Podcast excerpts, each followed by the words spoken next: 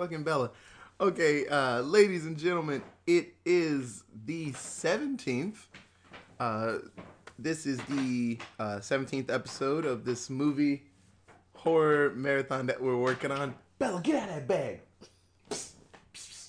You, get it. Sorry, cat was hopping in a bag. But um, uh, 17th episode. So we did something a little different. Um, a ton of these movies that we've seen, or a combination of half of it have seen it, or anything like that. But we uh, watched a movie tonight that uh, we both have not seen all the way through. Uh, I checked out a little bit of it and then stopped. But Because uh, I got mad at him for starting to watch it without me. like a year, almost two years later, more than two years later, um, we finally got to see it. So that was good. But uh, we finally got to watch Get Out. And um, so what we'll do is tell you how, how we feel about it before. And then um, if you want to watch the movie, you should get, actually sit down and watch it. Uh, there are a lot of avenues to watch this movie, so it ain't hard. Yeah, If you want to borrow it, like get in contact with us. We will gladly watch it again with you. Just know that this is going to be full of spoilers. This podcast, this episode will be full of spoilers for this movie. And you definitely want to watch the movie before we give away any of the twists and turns because this is more of a mystery thriller movie than it is like a horror film. And there's a lot of twists and turns, so please go watch this movie first. Okay, so with that said, uh, how did you feel about it? I loved it. It was it made me cringe, but in a not in a good way, I guess, but I cringed because of what was happening in the film, not because of what like how bad or good the film was. Like that that didn't have anything to do with it. It was all about the tension and the just weirdness that was happening with the characters on the screen. Oh, and yeah. it was fantastic. I get what you're saying. So uh, this is Jordan Peele. Uh, if you don't know who Jordan Peele is, uh, he had a very popular show, Key and Peele. Uh, himself and another comedian, uh, they made all these sketches, and the underlining theme of a lot of them were just about race and differences and stuff, and them just kind of making fun of it, and sometimes coming up with really good points. And uh, there were a lot of funny things like that. They had really silly ones too, but um, they're real good about discussing racial ideas and, and real important stuff, you know, in the world. yes. Through a comedic lens.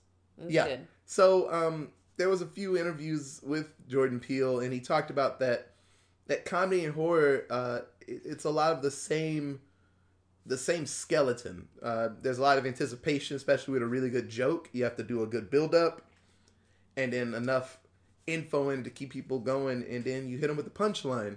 Just like with a horror scene, you you build up that tension and you get everything going and then you scare the shit out of somebody or you do a fake release and then build up some more tension and like that. And so um it's pretty crazy to me that uh this is his first like directorial this is his de- directorial debut and writing a screenplay. He, he wrote and directed this and this movie did amazing. It's his Yes, it's it's it's so good. it, it it's very mind blowing to me that like it, that's a magical part about horror. Like anybody can have an amazing idea. You don't have to be weird. There isn't a certain thing you have to have to come up with really good horror. It it actually helps when you have different like point of views with things and stuff like that. You know, it doesn't have to be a crazy, creepy old white guy that went through shit in his life. A lot of the I older guys were. like one almost one hundred percent of them. yeah, Like ninety nine point nine percent of horror films. Yeah, some fucked like- up old white dude. Yeah, like in the first episode when I explained about Wes Craven, th- he came up with Freddy Krueger because he saw a guy in a dark alleyway with fucking sores on his face, and the guy just kept looking at him in the window. So you know what I mean? It's just that would fuck me up. So Wes Craven has some Yeah. fucked up like stuff in his brain. He's like, Traumatic memory. yes. So uh, that happens a lot with a lot of characters. Uh, oh, I mean, this that's this that idea holds over into this film as well. Um, if you have been living under a rock for several years and don't know anything about this film, basically it's a mixed race couple, a white woman and a black man, and she brings him home to meet her family for the first time. Okay?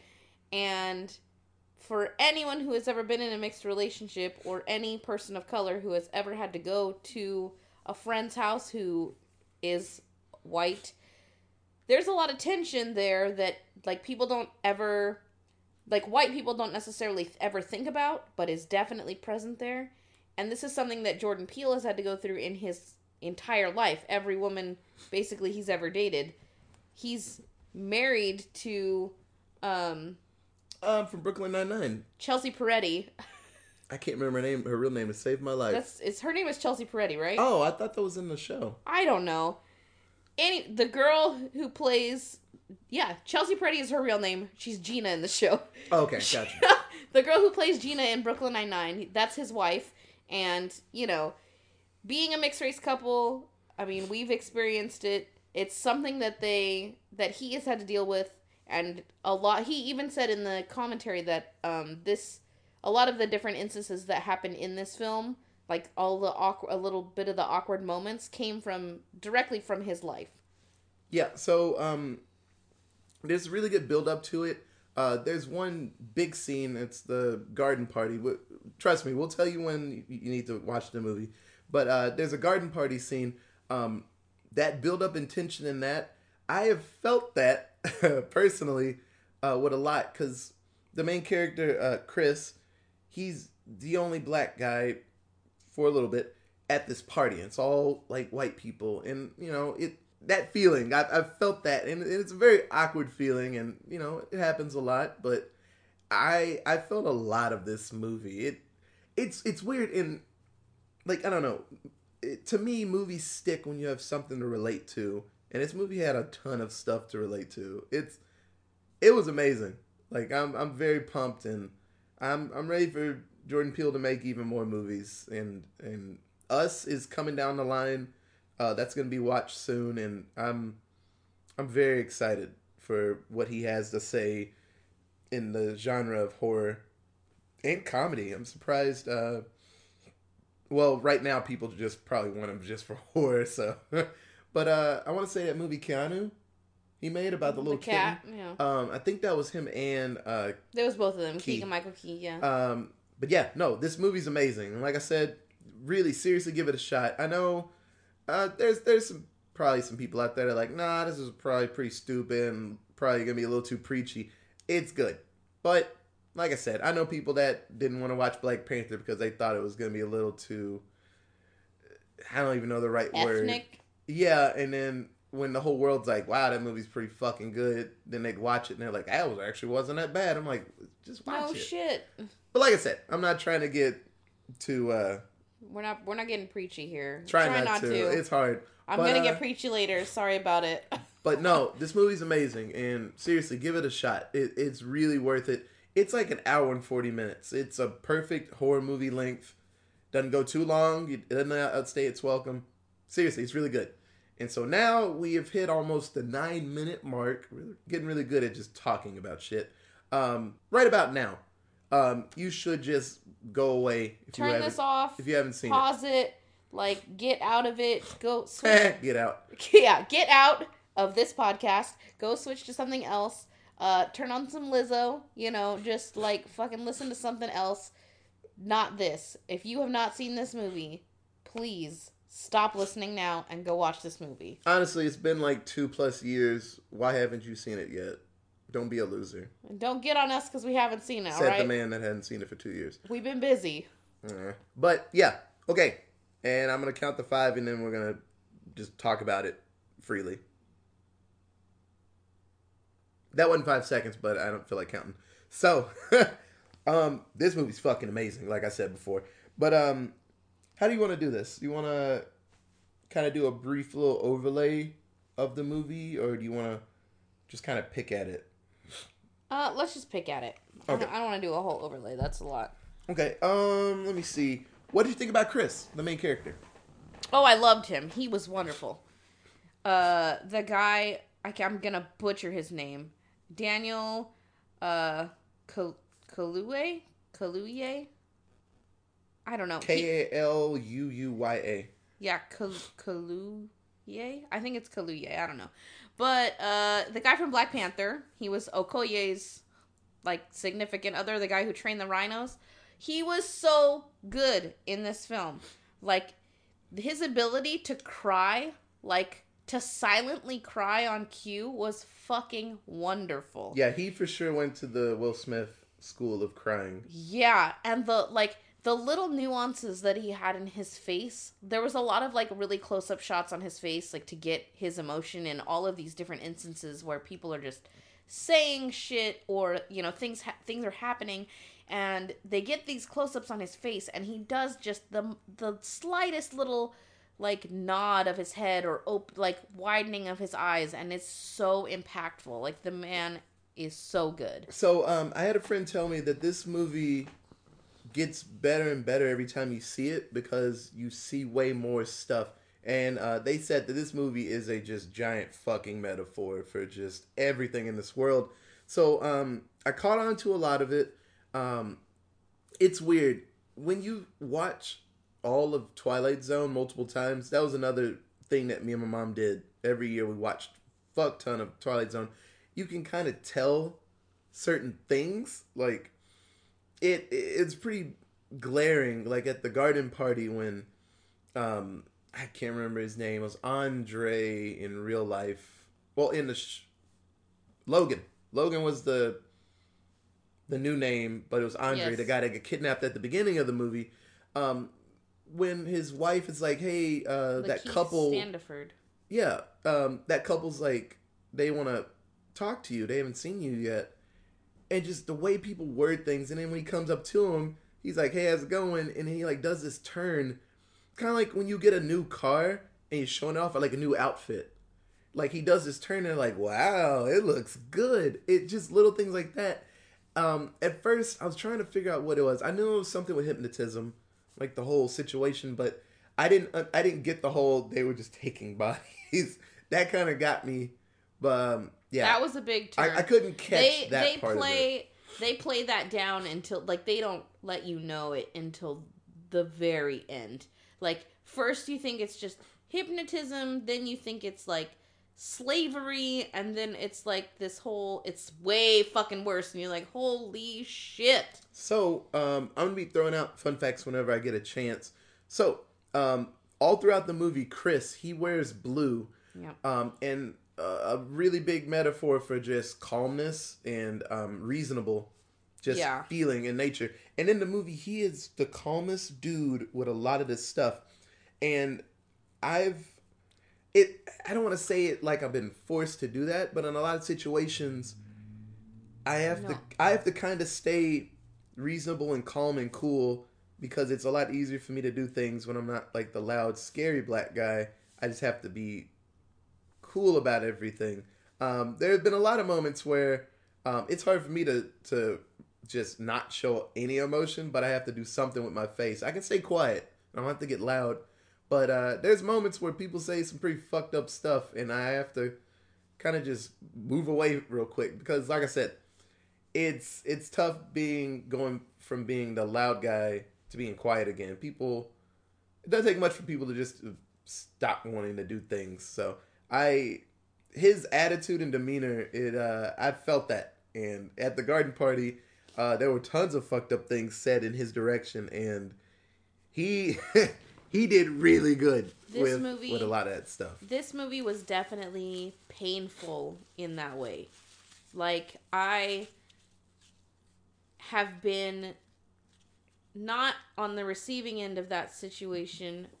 I mean, I not on the giving end of that situation either, but I've been around it, you know. Otis, clearly I'm around Otis all the time, and I've seen this happen in social situations where people just get like weird or say something weird and the you know Otis or other friends of mine just have to remain as calm as possible to avoid confrontation so that they're not perceived as the angry person of color and it's heartbreaking this movie the way that he, that um he Chris is portrayed in this film, the way that he does it is heartbreaking. Like every single instance where he's just like, "No, it's okay. I'm, you know, it, this is normal."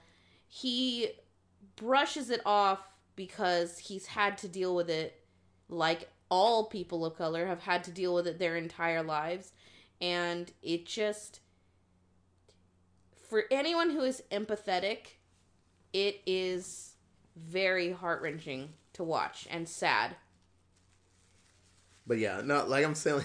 This movie is just a giant, just hey, you know that kind of feeling. Well, I'm gonna just stretch it out and make it with a creepy undertone. But um, uh, yeah, Chris was amazing. Uh, really not that idiotic of a main character. And like I say, in horror movies, there aren't that many good guys that are honestly reasonable. Like out of all the movies that I that we've seen, um, the main guy Kyle from Darkness Falls, and um, uh, Heather from uh, Nightmare on Elm Street. Those are like the only two I can honest to God think of that were pretty reasonable. Billy, uh, he spilled the he spilled the water on the gizmo. Uh, he wasn't that bad really, but like I like I, I digress.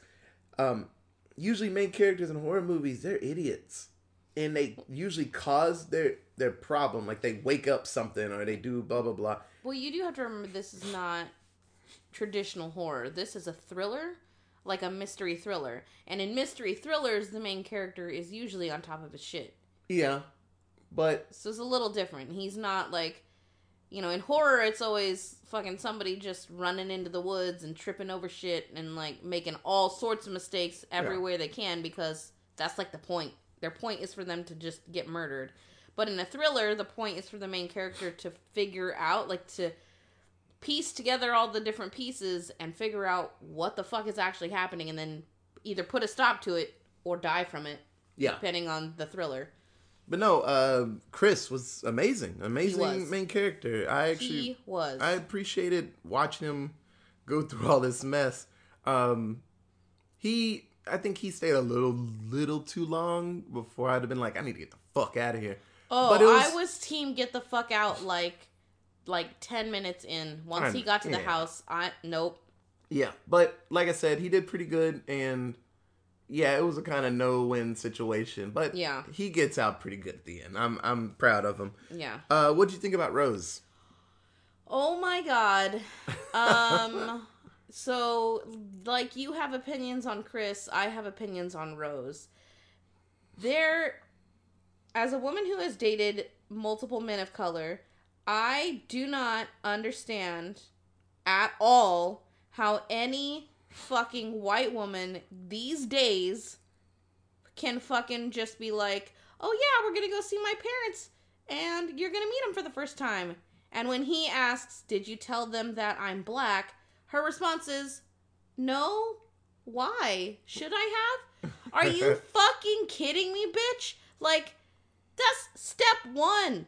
Like what the fuck world is she living in? Like that was that was like tip off number one that something was wrong with this bitch for me, and that was like five minutes into this movie. They, they weren't even at the house yet. They were like at his apartment, getting ready to go to like on this road trip. That was step one. Some shit was wrong with her because that wasn't something that she thought of to do. And I'm not saying that you should have to do this, like that by any means. That is not something that you should have to do. But the reality of the situation is a lot of older white people are fucking crazy and weird about race. So if you don't give some type of warning, like people just will pull out guns and act fucking nuts and that is not if you actually care about somebody, that is not a risk you are willing to take. Also, when you don't tell people that you are bringing someone of a different race by like a, a significant other of a different race by, they will make all sorts of inappropriate comments and jokes and shit for no goddamn reason because people are awful. yeah, people get nervous and they don't really know what they want to say, so they, you know, go to the extremes and just say Yes. really dumb stuff. That happens a lot. Um, Rose, the first time I thought something was up, um, so they accidentally hit a deer. Well, the deer just throws itself across the street, and they hit it, I guess. Mhm. But um, when this cop pulls him over, not pulls him over, he he stops because they call for help, and the cop asks for Chris's ID, and she hops in and she's like, "Well, why?" Um, I knew there was more to it, and the first layer was, "Oh, she's just being real defensive because that seems like a pretty racist thing for a cop to ask for." Which it was. It was very Yeah. racist. But I, I, I just had this like nagging feeling in the back of my head that there was more to that. And so after watching the whole movie and realizing that Rose was a terrible person, I go back and think about that scene and I looked it up online and a lot of people said that the main reason that she was so defensive toward the cop about Chris seeing Chris's ID was when he eventually turns up missing and someone's going to say something about it, that would be some type of record that could get traced back to them. Yeah, like oh, she was last. He was last seen with this girl on this highway in this car. Yeah, so that would just bring up issues and then they'd have to deal with that. And so I was like, wow, that's really smart that she probably put a little guilt into that man's heart. just throwing a little white guilt at him I mean, to for make racial him not pro- to do for it. racial profiling, so Yeah. he deserved it. But I but I'm curious if if because you know later on in the movie all of the minority cops were kind of useless and, they were. and they joked about uh, the best friend Rod. We're gonna talk about Rod's amazing. Um, Rod's trying to find Chris this whole time, and he goes to the cops, and it's all minority cops, which is really different because usually. Um, Very rare. usually minority in, In movies. and I mean minority as in people with common sense. So it could be a white person, but just have common sense or a different way of thinking. That minority character, uh, they usually can figure out the problem, but they usually die from it too. But um, they're a lot different from all the other cops in the station. Um, but yeah, usually uh, Peele uses minority in the literal sense, but they're all crap. and they make fun of Rod and they don't even try to even try to investigate it. And they're like, that's stupid and you're making this up. And they laugh at him. I'm curious if that cop at the beginning, I wish they added a little bit more about him. Uh, probably in the commentary, bet Jordan Peele brings up that that cop is probably investigating like all the missing like black guys because there's been a fuck ton of them. Yeah. And I bet that's why he was like looking into it. Just he was curious about it, and that would have been even better. Yeah. That that for once, uh, the minority cop that knows something is the white guy, and Yeah. he, and he looked like a bad dude at first, but then it's like no, he was just a stern looking dude that was curious about who he was. Yeah. But um, no, that was the first nod, and then the second nod that Rose something was up with her. Um, the family brings up that they have this big party every year that they do, and she's like, "Oh, that was this weekend," and, and then they bring up like it's the same day every weekend, every year. It's the same day, and she kind of brushes that past really quick.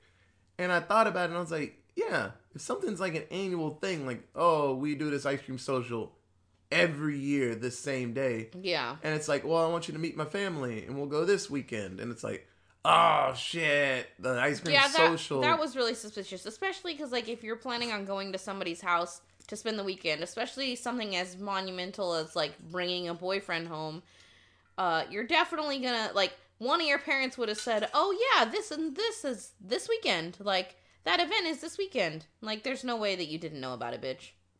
oh yeah, hundred percent. But uh, yeah, Rose, like the rest of her family, she's crap, and yeah, but she did really good. Like it, it took me a long time to for the the flip to happen. That, So the you know. very beginning, where she, you know, reveals that she didn't warn her parents that he was black, um, that immediately upset me, um, but not in a way that would convince me that she was part of the problem. Um, that didn't come until later. There's a scene at the garden party where Chris like is just overwhelmed by everything that's happening, and he want he needs just to, to get away. So she takes him away and they like go walk by the lake or whatever.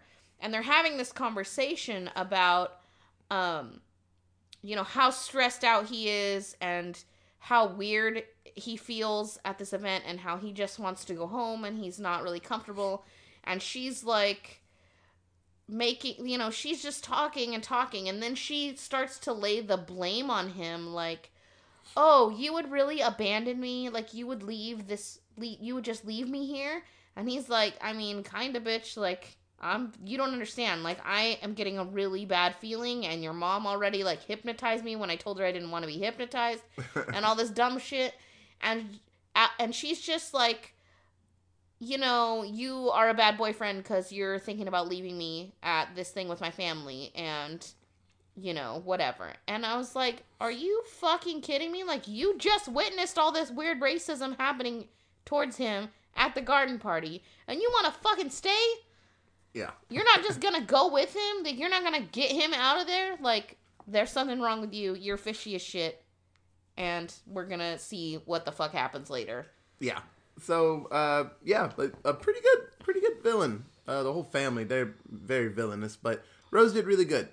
But um, uh, what did you think about Rod, the best friend? oh i loved him so much rod was so good perfect comedic timing like a true great best friend like yeah. he was pet sitting for for them he was like take he was calming his friend down when he was freaking out about being the only black guy at the party like every little thing that happened to chris that he could relate to his friend rod rod would like talk like talk him down and bring him like back to earth and all this stuff and he was wonderful and i said several times while we were watching it i was like this reminds me of you and terrell yeah. like several times yeah. I Weirdly, hold on. Weirdly, I also was thinking of Evan. Uh, a lot every time that Rod would bring up that he worked for the TSA and like this is some shit that the TSA that I can do, I would think of Evan just saying like this is some shit that I know how to do because I used to work at Best Buy or whatever. Yeah. like that is totally some shit that Evan would do. Shout out to Evan. uh yeah, that's that was what I was gonna say. Uh Rod made me feel like the voice that happens in horror movies. Uh usually it's it's of the African American voice in a theater. Uh like I was telling you guys about uh Darkness Falls when we watched it. It was the perfect storm of minority voices in a room, young kids. And when my boy Steve was yelling at the screen, there wasn't like, "Hey, shut up." It was like, "Yeah, that yeah, slap that bitch in the face." And it, it just works. And I like I said, some of the best movies, the shittiest movies and the best scenarios were when I was with other black people in a room like watching it. It it's I don't know. Like I said, it adds like a star and a half when we were with the right people watching the movie. But Rod made me feel like the voice of every black person that's watching a scary movie, just saying like, "Don't do that. That's so dumb." Yeah. Rod multiple times almost gets what's happening, and it's like, oh, It's like, oh, don't go there with those white people. he's like, oh, I told you not to do that. oh, they're hypnotizing you like some sex slaves and stuff, which I assume some of them actually are being sex slaves. Kind of, yeah. Yeah, and then he he just the whole time he's just slowly picking at it, and and it's funny. Chris isn't like saying no to this stuff. He's listening to it and taking it in, and then like uh, an amazing friend actually, um, him actually making it to the end and saving him, um, in a horror movie that would not have happened. He would have died on his way there, Yeah. or he would have met someone else and like, oh, Chris is this way Oh, and yeah, he would have died. sure.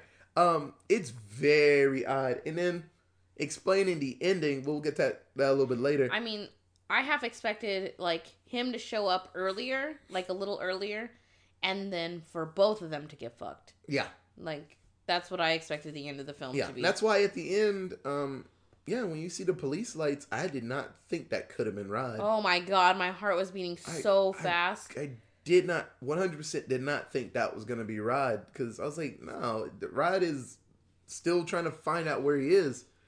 But like I said, that ties into the multiple endings to this movie, and we'll get there. But um, so we went through good people, bad people. Uh, well, no, we went through the good people. We only went through Rose. oh, Rose is bad. Oh, Yeah, but that's it. We didn't go through any of the rest of her family. uh, what do you think about the parents? Uh, the mom was the worst one for sure. Um, I'm n- not really good with names. I think is her name Catherine. Missy. No, no, no. Her real name. Oh yeah, Catherine Kenny, I think. Kinner. Kinner. She's uh the woman from Forty Year Old Virgin. Um, she was incredibly creepy in this film. Like she smiled, but they all the smiles were very forced. Like they looked very forced. Um, and her just demeanor throughout the film was very like clearly she's controlling, and then when she just hypnotizes him out of nowhere Yeah. like that was it. I was like, this bitch is nuts. And then, you know, the dad, um, they're so they're all working together and you don't really think throughout the whole film until like the very end, I didn't think anything of the dad. I was like, okay, he's just, you know, a dad. Like he was making some really corny, weird, awkwardly racist jokes. Like he wasn't trying to be racist, but he kept bringing like, "Oh, you know, I would have voted for Obama a third time," or you know, "I love Michael Jordan," or you know, some weird shit like that. That he he just didn't know how to deal with it. You could tell, and um, besides the auction part, he didn't really. He didn't really seem like he was that involved in the bad part yeah. um he was just kind of there like a bystander until you get to the auction towards the end of the movie and then you're like oh shit everyone's involved Do you remember what the the dad's from? he's from west wing And uh, he's the bad guy in uh, Billy Madison. Yes. That's what I remember him from. That's anytime I see his face, I think of Billy Madison. It's Yeah. Eric. eric yeah we are all dumber when he fell over and his balls came out, yeah they're weird looking. no i always think of him from i mean i guess also from billy madison but mostly from the west Wing. And he- Cabin in the Woods. I think about oh that. yeah i forgot I think in about that. I think about that with, second. was who was the other guy He's the dad from Step Brothers. yeah yeah yeah yeah yeah what is that guy's name I can't remember his fucking name. Damn it! He looks like J.K. Simmons, but it's not J.K. Simmons. Yeah, it's like a skinnier J.K. Simmons, like if he had cancer. yeah. Yeah, and was a little bit older. He's a state. Uh, no, J.K. Simmons is a State Farm Yeah. guy. God damn it! Yeah, I don't know that dude's name, but yeah, they were they were the ones controlling everything. But um, We'll get to that movie later too. That's a great movie. Yeah. But um, let me see. We did them. We did that. That's that's it. That's everybody. Yeah. Besides ev- all the random guests at the garden party. Um, well, so it's uh, it's funny. We'll talk about the one guest. So there's a um art collector at the party, and Chris sits down with him, and um, he seems pretty calm and not really weird like all the other people at the party. And so he talks to him, and he's like, "Yeah, I'm blind," and and blah blah blah. And but he collects art and stuff, and he appreciates Chris's eye for detail and what he does. Like as an artist, yeah. Yeah, but it's funny. There's a sentence that he said towards the end of their little meeting, and he says that um, it's about time that he had a solo, like, um, what's the word? Uh, a solo art show. An art show. Yeah, and he's like, "Oh, that'd be amazing." He's like, "Yeah, soon, soon enough, uh, we'll get together and we'll make it happen." And it hit me, and I was like, everybody talks in this like ominous double sided Double entendre, yeah. the whole movie. There are tons of little nods toward things, but you know, he's talking about like I'm gonna take your body soon, and I'll have your eyes, and then we will work on that. Yeah, and So- you don't really think about it because you don't know what's happening yet. Like at that point when he says it, the auction thing hasn't happened yet, and the other like you don't know what's happening yet. You just know that everyone's really weird. So it's very like watching it every yeah the whatever your friend said watching it over and over again is Oh, yeah. definitely like It'll be a lot easier for me. I can ignore some things, and then I look at some other things. There were a couple of scenes I wanted to like check out the the background because there was a lot of things happening in the background, and, and like I said, movies like this, and I can tell Jordan Peele loves to add little just shit in the background and stuff. So I know there's tons of things everywhere. so many Easter eggs, um, yeah, nods to other things. Easily this movie probably has tons of stuff we didn't see. Yeah, So, um, let's see. So the garden party is honestly the biggest scene, and it, it goes for a while. Uh, and they head back to the house at that night, and then Chris is ready to go, and that's when the the shoe drops that Yeah. He's not leaving, and they um they tie him up. Well, it's still that pic that picture box that he fucking finds. yeah, so you find out that Also, who opened that closet door? it was just cracked. No, it was all the way open. Mm, I think it was the maid, grandma, I, don't, I don't know. peeking through a little bit. Yeah, I don't fucking know. um, but so you find out Chris is in this holding cell, honestly, tied up, and uh, Chris finds out what the whole situation is. That this group has been doing this for a while, and they finally perfected transplanting older people's minds, consciousness, Consciousness. into a younger body, so they can effectively live forever. And so um, there was a story earlier that the dad, uh, Dean, talked about, and he said his grandpa or his dad, I think his dad. his dad um, lost to Jesse Owens in the qualifying races for the Olympics uh, back in what was it Berlin? He was second place in second place to Jesse Owens for the United States team in Yeah. Berlin. And so apparently that picked at him for the rest of his life. And He just had it out for black people. Like he wanted to be faster and stronger and whatever. Like yeah, and he realized that well, if I had Jesse Owens' body with my like you know mindset, I could have been better than Jesse Owens. And so I honestly think that's probably the beginning of this situation. Oh yeah, then. for And the sure. grandpa's like, no, I need a better body. My body's not good enough to take out a black guy. Unless I get a black guy's body, then I can do better. And so, um, yeah. And at that point, uh, Chris is ready to go. Oh, I don't know if you saw, but um, there's a scene. So um, every time uh, he hears this certain rhythm uh, of a cup, a spoon hitting uh, a teacup, he goes to sleep. And so he finally catches on so he's he's been picking at his restraints like the chair that he's in Yeah. He- he's been working it out and there's fluff in the Cotton in the out chair of it.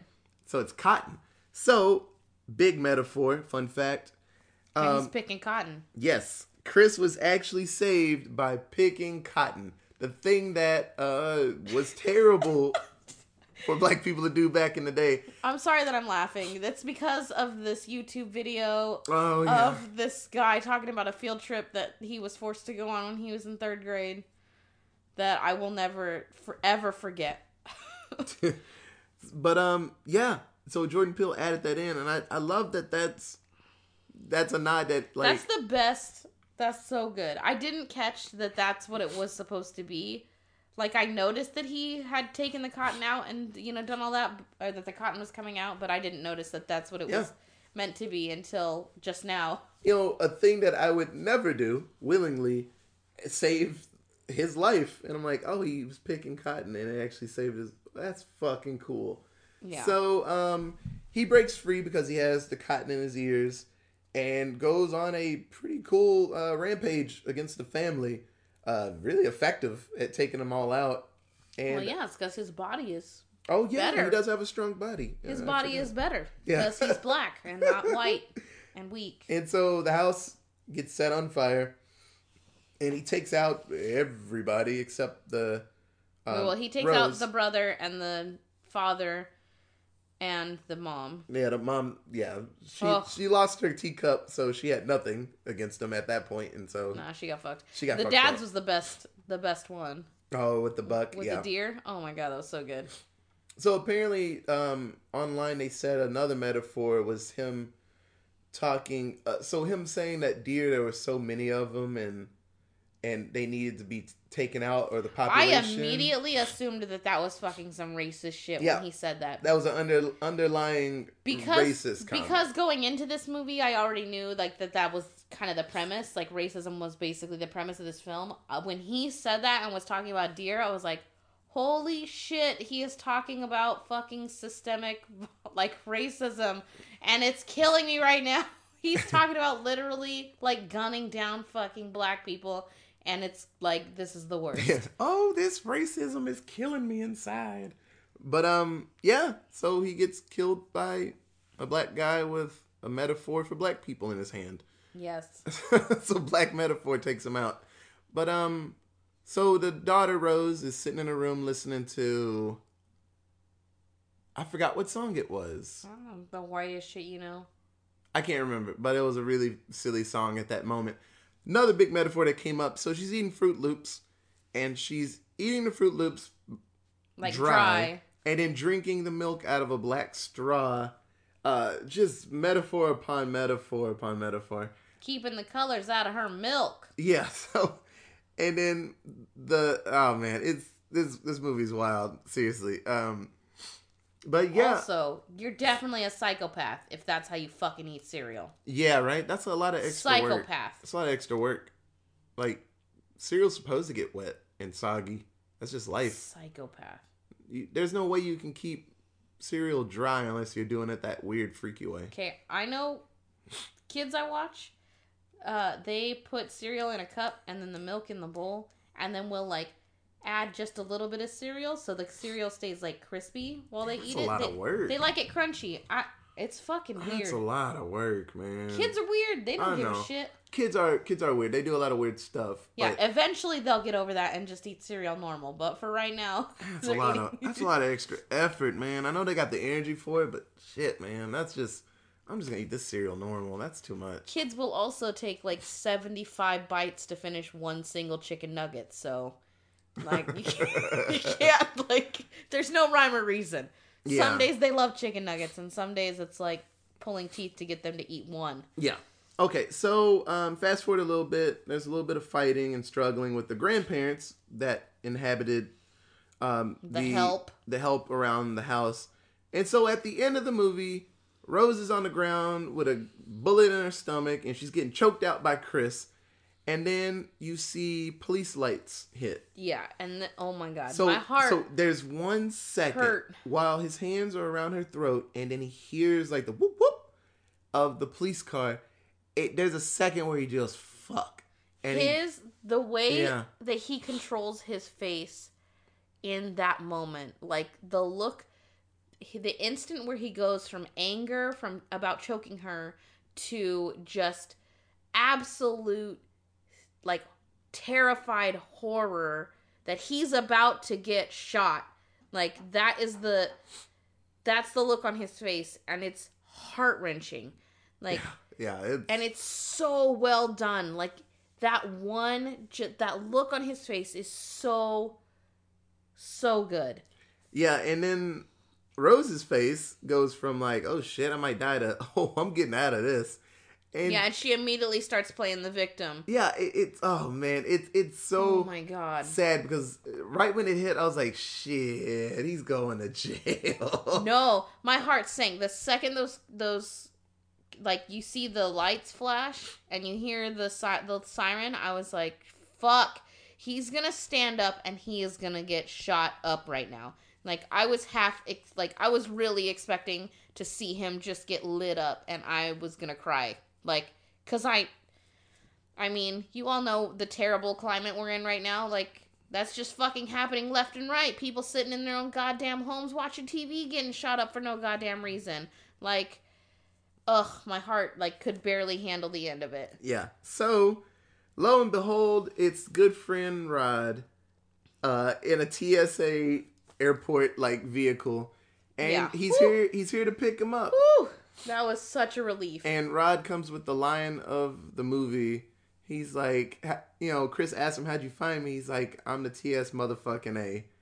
This is what we do," and it it made me smile. I was like, fucking handled. Yeah, yeah, we handle shit. Consider this this fucking handled. And they drive off. And Rose dies in the street, bleeds out like a dummy. Good. She And- was a dumb bitch. And this is the end. So um unfortunately, um I would have loved if this was the original ending for it, but Jordan Peele had another ending in in mind. So the original ending was um Chris is choking out Rose and she dies from, you know, suffocation and the lights hit again and cops actually come out and they arrest him. And so time has gone by and Rod comes to uh I guess prison to talk to him about his case and unfortunately Chris can't remember much. And so um, a lot of people online said it was because of the hypnosis that it, it kind of fucked up his memory. He, he said he couldn't remember anything. He couldn't remember any names or anything. No, I I took that as he didn't want to. I didn't take it as he couldn't. I took it as he didn't like he was done telling that Well, story. So I saw that too. There's two avenues of thought that he was satisfied with just the thought that he stopped them, Yeah. and so he was fine with everything. Then another avenue of thought was that all the hypnosis that happened to him, which was not over. If someone gets another teacup out, they could put him to sleep again. Yeah. It's just that he can't remember anything. Yeah. No names, probably faces if he had to, but his mind was, and he went through a lot of trauma that is just his mind is fucked up, and so he's Yeah. like, and he's I mean that's fair. he's kind of just depressed to the fact that he knows he's not getting out of that. Yeah. No, there's no way A way. giant mansion is on fire. there's like At- five dead bodies. Yeah, the two black people down, a gun with his hands on it. White lady choked out with his blood, and at least four more white people in a mansion. Uh, Yeah. probably well-to-do people are dead, and they are like, "You probably did it." Yeah. Uh, there was no way he was getting out of that. So Oh, no. he was probably just accepting his fate. Honestly, Yeah. Um, Which is honestly why I'm shocked that he lived in the original ending yeah. Well, because that's unheard of. Well, Jordan Peele came up with that ending because of it's kind of more of the realistic. Honestly, if cops came up, If cops were doing what cops are supposed to do, yeah, yeah. but they don't. well, and then he said if, when the if Chris, if the Chris character was a white kid and he had shot up a school, yeah, sure, take him to Wendy's and then take him to jail.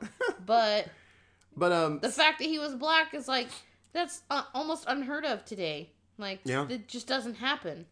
so Jordan Peele came up with this idea and worked on the movie when uh, Obama got elected, and so when it was coming out and they were working on the ending, uh, times changed a wee bit, and uh, people became a little more woke about situations, and you know Trayvon Martin's and a lot of way way too many people And for Trump me had to already been elected. bring up their names, but a lot of situations have come up that he, the test market saw that ending and it was just a, it was too much. Like this movie's already, like I pretty, couldn't even imagine. it's pretty down. It's heartbreaking. it this just- movie is heartbreaking from start to finish. like it, it just didn't work with them, and so he he said that the moviegoers kind of deserved like a like a, a good pass, like a a good ending to it.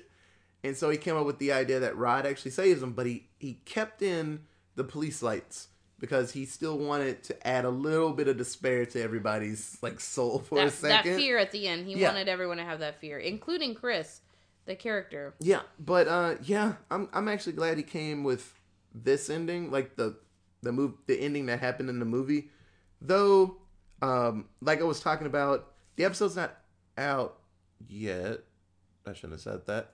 Any hoozle. Um in Stephen King stories, it happens all the time, but um Stephen King will sometimes get his main character to the end of the story, but he that does not mean that they are safe and a lot of them die or just accept their fate.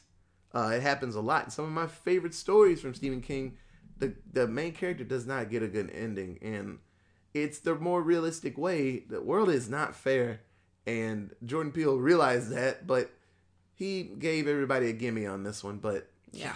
there are a lot of directors out there that are like, oh, it all ended great, and they hold hands in the end, walk to the sun. I'm like, nah, man, he killed a lot of white people real quick, and the cops came out. He's not getting away.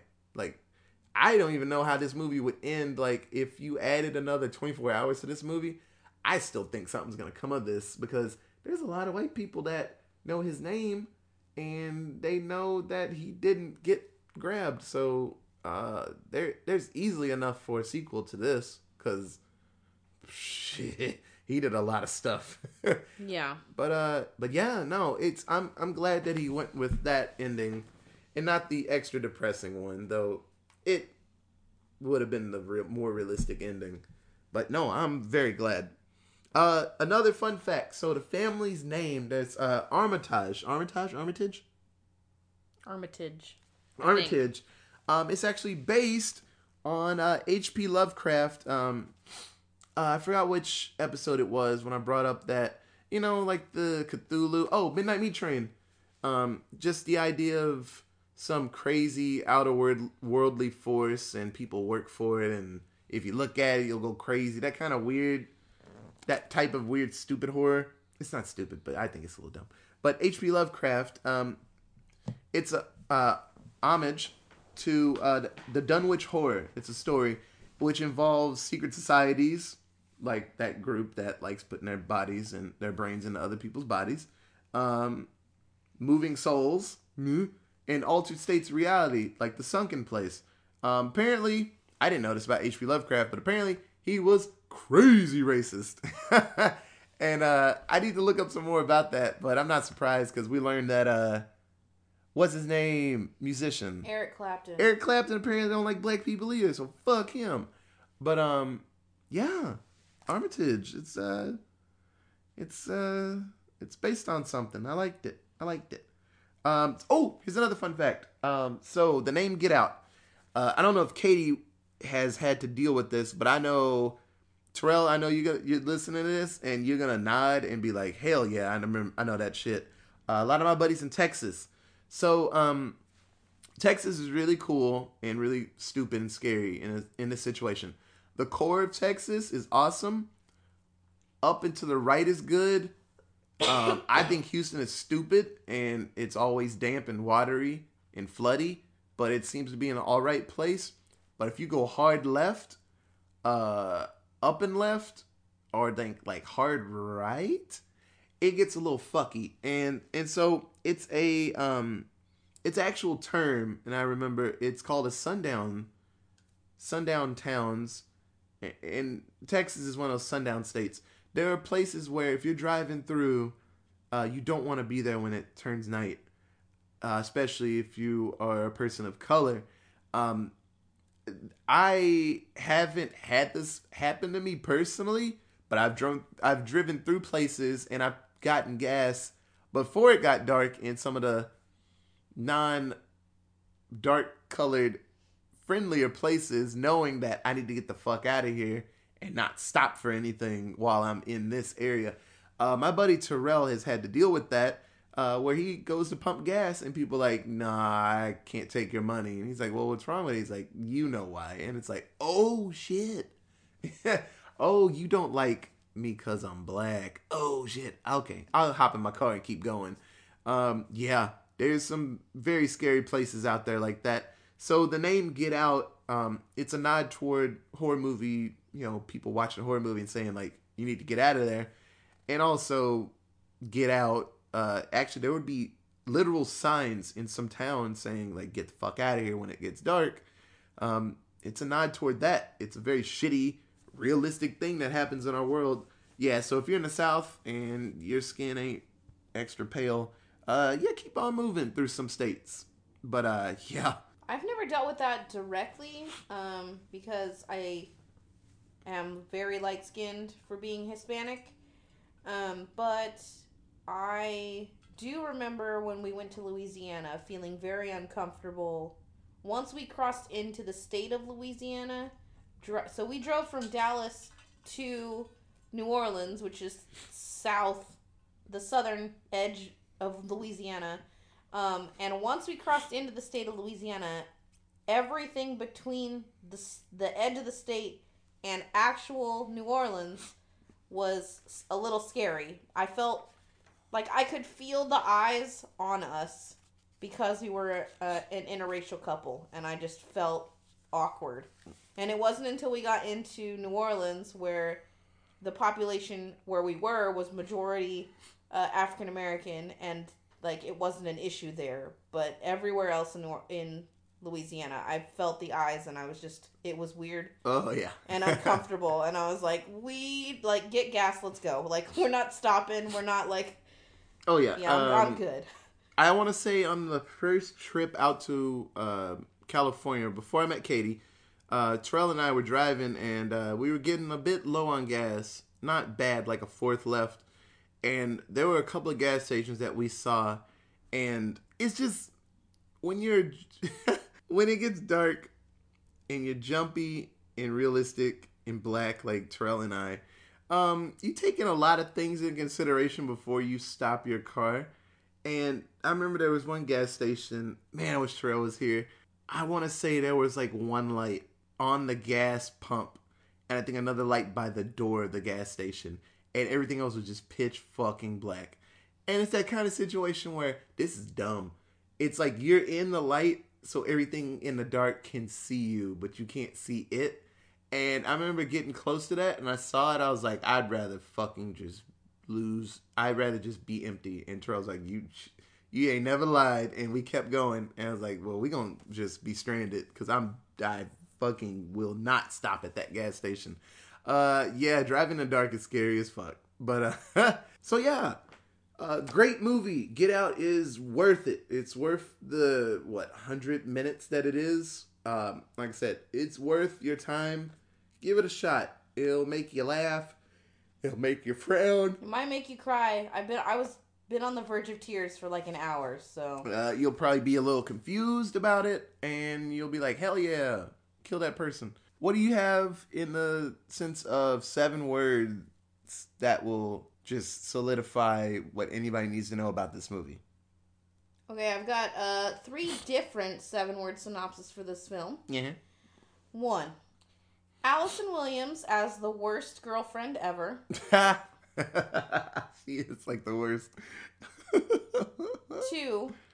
White family attempts to body snatch black boyfriend. Ooh. Damn. Yeah. Three. Racism, tension. Allison Williams is fucking awful. Damn. Clearly, I don't like Allison Williams. The end. hey, so she did her job right. Oh, I didn't. I didn't like her before. I just don't like her more now. Yeah. Uh, let me see. Seven words. I'm gonna say, uh, racism makes my tummy hurt a lot. Nah, a lot's usually one word. A lot. Shit. um, yeah. Uh, uh, black dude should have left even earlier. yeah, he, when he said I need to get the fuck out of here, I was like, that's a really good time. But if you left 30 minutes early, you probably would have got out of there. But yeah, like I said, uh, good stuff. Good stuff. What you got? Uh, so we do have a sponsor for this episode. I know it's a little late in the episode, but here's our sponsor. This episode's sponsor is Mixed Race In Laws, making situations uncomfortable since the beginning of time. oh man, it's oh oh I feel that. I, I feel that in my guts. Yeah, that's that's a good one. That's a good ass one right Yeah. there. Fuck man. yeah. Woo. It goes it goes all all directions. Yeah. Shit, that's a good one. yeah. Good shit. Good shit. So, um, what would you give this movie as in a rating? Ooh. I want to give it a 10, but well, it, I'm going to give it a 10. The the only thing I didn't like about this film is Allison Williams. Um and it's not just because like the character itself was very hard to watch. Um because up to the point where she was like murderous and in on the whole thing. Like i am the white girlfriend like the white wife like that is me. And her viewpoint on everything was just so far from where i am that it was aggravating. Um i don't know if it's just because it's allison williams or if it's the way the character is written or what but i feel like that should ding her ding the whole movie down a little bit but i'm just gonna keep it at a 10 because uh Chris, the character of Chris, Daniel, um, I can't even remember his name now. Daniel, guy from Black Panther, was incredible, and he and the guy, the best friend Rod, like Yeah. they made this film. Like Yeah. It was so good. The bad guys were good, and all the extra like extras were really tensiony, but it was so good. And Jordan Peele deserves every award that can possibly be given. I know that this movie won a lot of awards, but he should have won more. Yeah, he got a fuck ton of stuff. Uh, this movie easily, it, it's it's perfect for what it wanted to give you and what it showed. It's perfect. Um, there are tons of movies that get a lot of this hype, and then we see it, they're like, eh, that was something. Uh, no, this movie didn't ask a lot, and what I'm sad about for Jordan Peele in the future when he makes movies because he made such a ridiculous first movie, kind of like M Night Shyamalan. Um, you know, he come out with Six Sense, and in every I forgot movie, that was his first film. yeah. So, you know, and see what happened to him. Uh, that's the- Hey, Signs was great. How dare you? yeah, but then like the village. Every movie out. after that was trash. Yeah. Yes. Um, so that's the problem. You make an amazing first film, you have such big boots to fill because people Everyone people expects don't that greatness Yeah. every single people time. don't realize that movies are gonna be different. So they think you're making like Get Out two, but it's a movie about a shark, and they're like, "Bruh, I mean, it's not Get Out. It's not supposed to be. It's another movie." And so sooner or later, there's gonna be a movie that comes out from Jordan Peele, and it's gonna be, eh, I guess it's not Get Out. And I'm, you know, it, it always happens. No director has a perfect track record with his movies because Yeah. people don't know how to let go of things. Well, I mean, that's Steven start Spielberg. over. There's For sure, that's Steven Spielberg. That's why he hasn't done a film. That's why he hasn't done a film in a really long time because he is known for being like so great. Like every film he put out for a long time throughout the '80s and most of the '90s were just Okay. fucking hit after hit after hit, and I was then gonna say that you and your friends hate uh, Indiana Jones four. everybody hates Indiana Jones. I'm Jones. fine with Indiana Jones 4. Bullshit. I'm perfectly You fine are a with liar because every time we talk about it, you're There's, like, "There's issues in the movie. I'm not There's saying it's three. perfect, but people talk about it like they need to abort this movie like it's a little baby and it's bothering their lives and making it harder for them But to like function. but Indiana Jones four is the fucking misstep that Steven Spielberg took. That's what I'm saying. Like everyone was like, you know, you can only have so many like Star Wars movies before one of them is just crap, or so many, you know, Indiana Jones movies or ETs and all of that. Like eventually something's gonna be crap, and for Steven Spielberg, it was Kingdom of the Crystal Skull. So hopefully it never happens to Jordan Peele, but that's the problem is that he's now because this for his first movie was so good. Every film is going to be expected to be that good or And better. And like I said, that's a shame. Like it, it happens with characters. Like everybody with Heath Ledger, you know, they had Heath Ledger penis in the mouth when he was a Joker, and anybody else that plays Joker, people are just bothered by. Uh, apparently, Joaquin Phoenix did good enough, but I still hear people say like, "Nah, not Heath Ledger." But it, like I said, people can't let go of something and just be able to start over. But that's that's an argument I for will say else. that is where there is a part there though where Jordan Peele does have the advantage over everyone else because he started in comedy and doing sketch comedy and all that. He went from this movie to Keanu. Like he made this super serious horror film and then went and did a film with his best friend about a fucking cat, like a little tiny kitten, and it was just like dumb and hilarious. So he knew he wasn't trying to be like to hold up to all this pressure and stuff. He did what he wanted to do, and good for him. And then he worked on BlacKkKlansman, and that's like a kind Great. of biography ish type movie. Um, yeah, so uh, it's it's damn near perfect. Honestly, he he came out with an idea and he he followed through. Okay, so we got to do this. So the budget for this movie, what do you think it was? Oh, it was low. I'm sure it was low. Mhm. It was like a house. And well, I mean, the actors are pretty well known Yeah, ish. Um, well, no, maybe not at the time. Allison, whatever her Allison Williams wasn't super famous, Mhm. and I don't think he had done Black Panther or Black Panther had just come out at the same time. yeah, he he was doing it. I don't, and I don't know anything that he had done before that. I he, think he did some English stuff. He's Yeah, yeah. London. So, uh, I don't know, like five or six million dollars. Four point five. All right. Okay, now what do you think the box office was? Oh? Jesus, huge because everybody loved this film and everybody went and saw it. Um, when did it come out? uh, February twenty fourth, twenty seventeen. Oh, Halloween time. Ooh, that's like the same exact time as fucking Black Panther. Literally the same weekend as Black Panther. Um, I don't know, two hundred million. Two fifty five. That's a, that's good. That's Yeah. shocking. No, actually, he- the shocking because only because it came out at the same time as Black Panther, and Black Panther fucking exploded. Uh, within, uh, I want to say within like a day, he easily made multiples of his money, and then it just kept going. Uh, kind of word of mouth. Um, I'm not a big fan of Rotten Tomatoes, but uh, this movie got the coveted 100% for a very long time. I think it's like at like 98 right now. Um, but yeah, like Yeah, and I think the 98 is from the fans, like, you know, some racist ass trolls. You know, this is anti white propaganda, blah, blah, blah. You know, Yeah. you know, the dumb troll shit. Yeah. So another fun fact: 2017 is the first year ever that horror movies made over a billion dollars collectively. So that year, it came out. It won. Yeah. Um, Get Out. Fuck it. Not not it. It follows. Uh, they come at night. I think a Quiet Place. Uh, it was hit after hit in 2017. like Annabelle?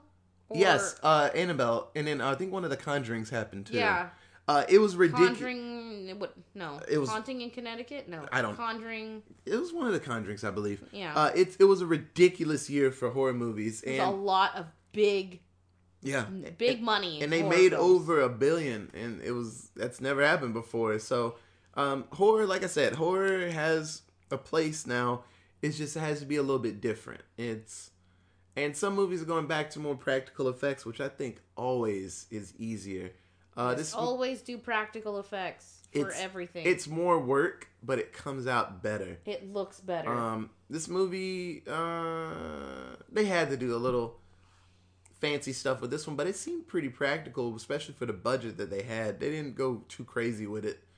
Um, but no, this movie did amazing, and Jordan Peele he he made some good money, and so honestly, he can come up with anything he wants right now, and people will give him a chance until he makes a pooper. Um, I know he wants to make a Gargoyles movie. I keep seeing that post. Um, there was some Gargoyles like the Disney show Gargoyles? Holy apparently crap. that's one of his favorite like cartoons of all time. You know, like, does he, wants. want to make a live action one? I don't know what he wanted to make. Probably some type of mix or something. He wants to do one. Holy shit. Um, there was another franchise that came up, uh, a comic book franchise that he wants to do, um, and so it's just up to like Mar- I can't remember, I remember if it was Marvel or DC, but honestly, if he wanted, he could probably just do just about any comic book character if he asked the right way. I could see him do like a Green Lantern thing, and I would love and to. no one probably wouldn't say no. They'd be like, "Well, fuck yeah!" Like, They should put him on. Should have put him on Blade. Could you see him with fucking uh, the dude who's gonna be the new Blade? oh, Oh, that'd so. Ali. yeah, uh, Mahershala Ali. Um. So yeah. Uh. Sooner or later, uh, Jordan Peele, he's gonna get some He's gonna be everywhere. crazy high profile thing, and no one's gonna say no to him until he makes some crap, and then I'll be like, okay, let's slow it down a little. But uh, no, he's doing amazing, and I'm very glad for him. Uh, this movie's great. Like I said, it's it's refreshing to see new horror mo- ideas, new horror movie ideas from new faces. And hey, I have nothing against the old crazy white guys that come up with things. Hey, Stephen King's one of my favorite people that come up with horror ideas. But it's nice to see some females out there, some younger guys, some black people. I want to see some Latino guys, Latino girls. Um, Adam Green, uh, he's a younger dude, but he makes the Hatchet movies. And if you haven't seen those, they're great. Uh, very graphic, and it's like a new version of Jason, and he flips what's scary on its head, and, and he messes with those moments of tension where you know something's gonna pop out around a corner, and he he flips it around. Like I've jumped way too much at these graphic ass snuff films that I watch, but it's these younger kids know they have to do different shit to creep people out. And so this new wave of people with horror, I'm I'm I'm digging it. It's nice. Uh, it makes older horror movies kind of crap unless they're the good ones.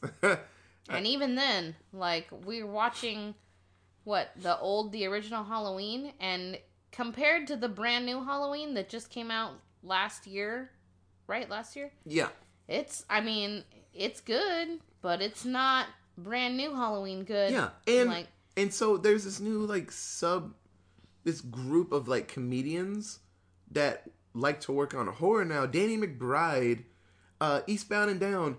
He, I want to say he wrote the new Halloween script and he worked on it. Like that was his baby. And people were like, Danny McBride, like he's working on a horror movie. That's gonna be stupid. Like I when remember I saw people his saying name, that. when I saw his name on the screen, I like chuckled to myself. I was like, that can't be the same Danny McBride. Like that's got to be somebody else. But like I said, there's this weird little relationship to horror and comedy. It's the same shit, and these people are really good at it. So that like this new wave of horror, like I said, I'm here for it. It makes me happy, Yeah. and you can get a jump out of me. Good for you, and that's worth the what hundred bucks it costs to go see a movie. So, uh, kudos to you. Um, so you got anything else? Nope. Go see this movie. Dear God, please go see this movie. Yeah, it's fucking... Get out of your house and go see this movie. Jesus. You liked it. Uh, but yeah, no, this movie's great. So, um, yeah, we'll see you in an- another day. And um, so I'm waiting on the uh, iTunes uh, acceptance page. Hopefully they didn't don't say no. Um, and so this will be up on iTunes. Uh, we're on Spotify, so check that out. Hopefully, I need to test if it's actually working right. It's because I have a meter and it shows me if I get any views, but it's still been at zero. So I don't know if anyone's checked it out yet. So I need. I'm probably gonna check it out myself and just see if that number will go up. Might not count your views. I can do it. Yeah, so I just need to check it out. So uh, whenever you get a chance, if you want to do that, um, the Google Play one, uh, hopefully soon uh, that pops up and then I can check that out. But um, yeah, there's gonna be links for days for shit, and um, we're past the halfway point on this, and it's going great, and I really enjoy this. Um, it seems like the back half of this uh, horror thing, um, it seems it's gonna go a little more modern but there's a couple of ideas that I want to do that are go probably go way way way back. Um, I didn't even think about the original Night of Living Dead. It's honestly one of my favorite movies because I brought up in what was it, Darkness Falls. Uh, it's one of the first movies I can remember with a black lead, and they the people respect them. And it, this was black and white movie, which there weren't that many black guys doing a lot of stuff out of like being a servant or like a maid and then them dancing with a character. That was kind of the only things they had back then. But this guy, he's effective and he has plans and he takes out zombies. Um, it's great. So um, I've always wanted to really talk about that with people. So I'm probably gonna watch that, and it's it's old, but it's great. And there was a remake with Tony Todd, and it's fucking good. And in the vein of like horror movie like remakes, uh, that and Dawn of the Dead. Dawn of the Dead's a really good remake, also, but there's not that many. Um, there's sequels that are really good, like Halloween, but I can't think of that many. Like, oh, The Thing. That's another one. So I I can think of three off top of my head, but if I had to really think of more, that's when it gets a little tricky. But yeah, some old ass horror movie, and it's like we're gonna do it better. And it's like, well, that was kind of shitty. But um, yeah, I think Night of the Living Dead, either the super old one, which I love, or the rebooted one in the 80s or 90s um, in color. Either one, they're both fucking amazing. Um, shit, I might just watch both one day and just talk about them. But okay, um, but it's great. So thank you for listening, and uh, we'll see you soon. Okay, love you guys. Bye.